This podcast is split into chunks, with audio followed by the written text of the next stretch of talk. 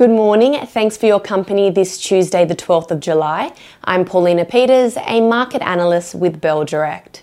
Well, our local markets started the new trading week with a loss of 1.1%, with the majority of the industry sectors in the red.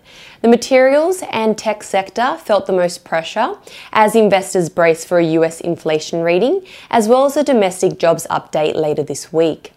Looking at the ASX 200 leaderboard, EML Payments fell a massive 25% after its chief executive, Tom Cregan, exited the fintech group with no explanation. Novonix, Costa Group Holdings, CGC, and Domino's Pizza were all hit with bearish broker notes, while lithium company Lake Resources, LKE, plunged 6.3% following revelations that the stock is now being heavily shorted off the back of its CEO's resignation last month and pessimistic projections for lithium demand.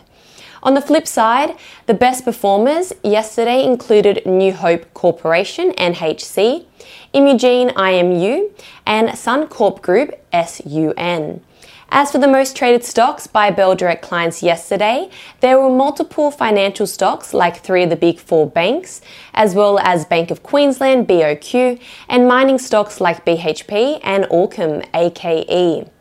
In the US, equities fell on Monday as investors prepare for big company earnings reports and US economic data, including consumer prices, retail sales, and factory output, due out later in the week, which will give an indication as to the extent to which inflation has peaked, as well as how inflation is impacting businesses. The Dow Jones shed 165 points, the S&P 500 fell 1%, while the Nasdaq broke its five-day winning streak down 2.3%.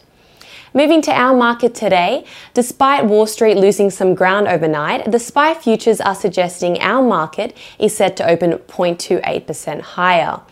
Economic news-wise, we'll get an update on business confidence for June, which slowed to 6 points in May, down from 10 previously. If the confidence indicators underperform today, we could see the Aussie dollar respond with losses. Moving to commodities, oil prices pulled back overnight following concerns about rising COVID cases in China.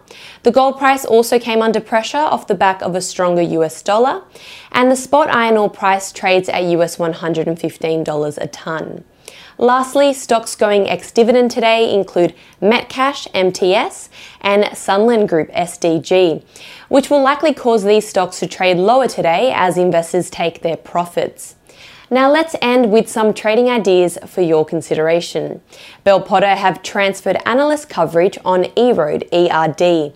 The rating on the stock has been maintained as a buy, however with a reduced price target from $3.40 to $2.75.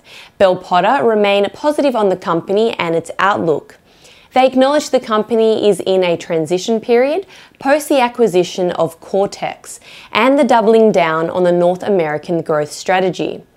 Post this investment and the integration of the two businesses, the company will be better positioned to address the market for enterprise customers and regain growth momentum, particularly in North America.